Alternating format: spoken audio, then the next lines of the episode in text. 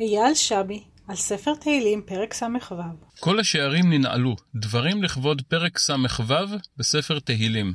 דברים אלו פורסמו לראשונה בחודש אייר תשע"ז, מאי 2017.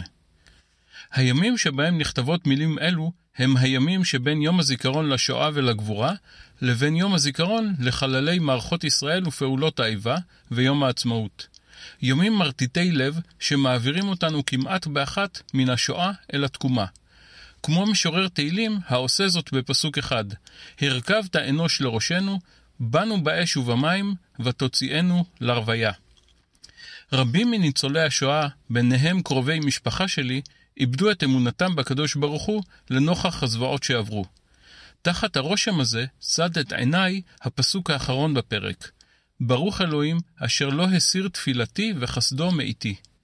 הפרשנים השונים מתארים כי בפסוק זה המשורר מודה לקדוש ברוך הוא על כך שנענה לתפילתו, לא הסירה מעל סדר יומו, ואף העניק לו מחסדו הרב. כפועל יוצא מן הימים העוצמתיים שאחרי חג החירות, אני מציע קריאה אחרת לאותו פסוק, שבה המשורר מודה לריבונו של עולם על כך שלמרות התופת שאותה עבר, עדיין יש, עדיין יש מקום בליבו לתפילה, עדיין קיימת בו האמונה, עדיין קיימת בו התקווה. וגם אם זה אינו פשט הכתוב, אין לי אלא להעריץ את היהודים שהמשיכו לדבוק בקדוש ברוך הוא גם לאחר הזוועות שטלטלו את עולמם.